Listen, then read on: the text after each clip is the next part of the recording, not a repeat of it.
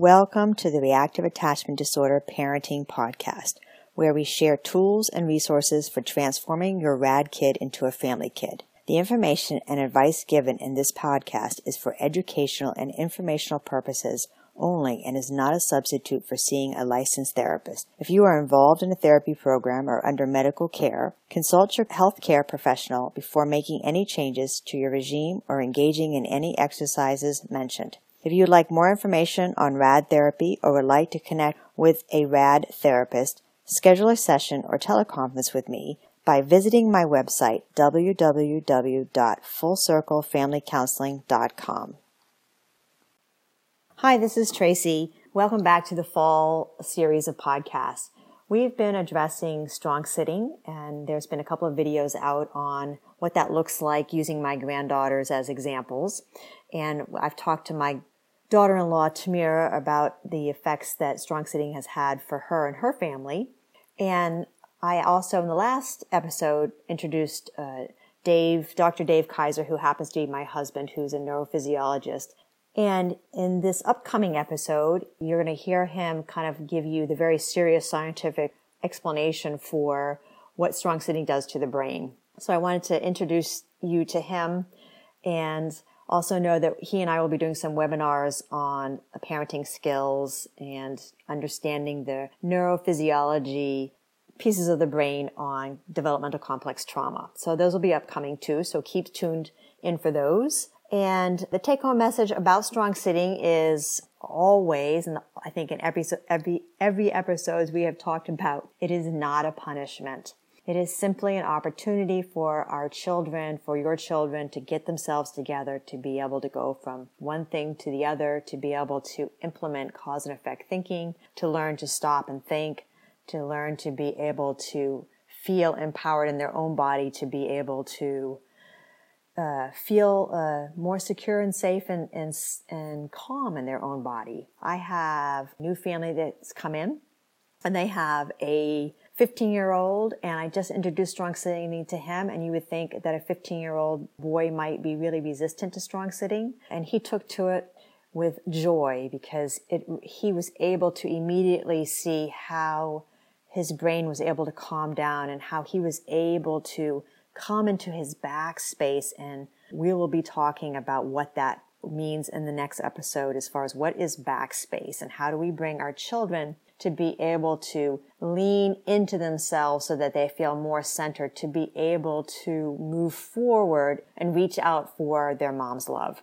And the first step to being able to do that is strong sitting. It is being able to do things fast and snappy right the first time, mom and dad's way. And strong sitting is the first step to those, those skills, which we will be talking about also um, in upcoming episodes. So I hope you enjoyed uh, Dr. Dave Kaiser's uh, explanation on the strong sitting. And till next time, thanks.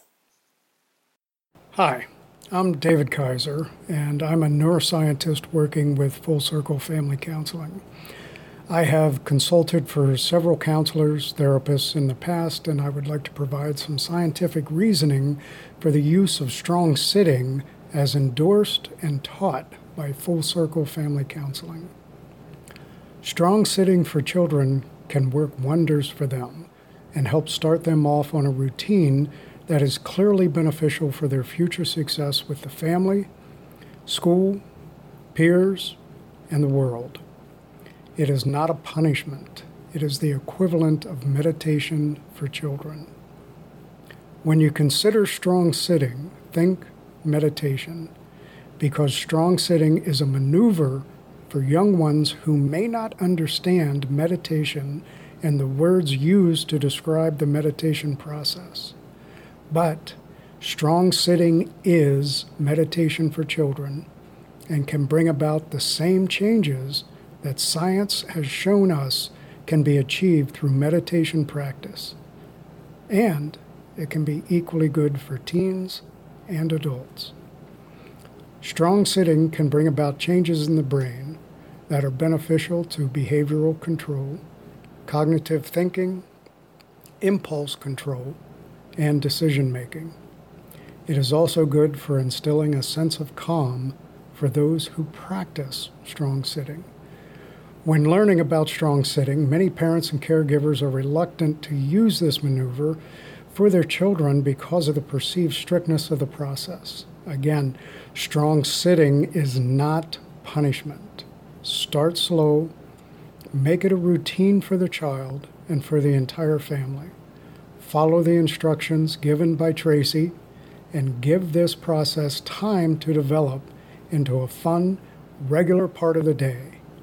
When followed regularly, the practice of strong sitting can help build strong minds and strong bodies.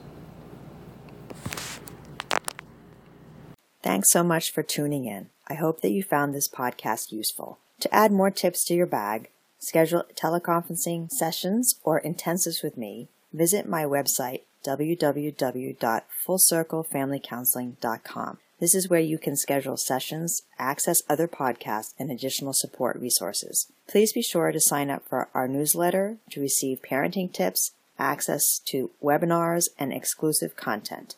And do take a moment to subscribe and rate this podcast on iTunes, Google Play, Stitcher, SoundCloud, and TuneIn.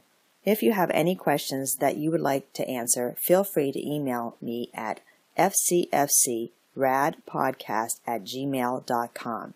And as always, much gratitude to the folks at Love and Logic, Nancy Thomas, Daniel Hughes, and many others for teaching throughout the years on reactive attachment disorder. Until we connect again, Remember that you are not alone. Find the humor in the chaos. Stay consistent in your efforts and continue to reach out.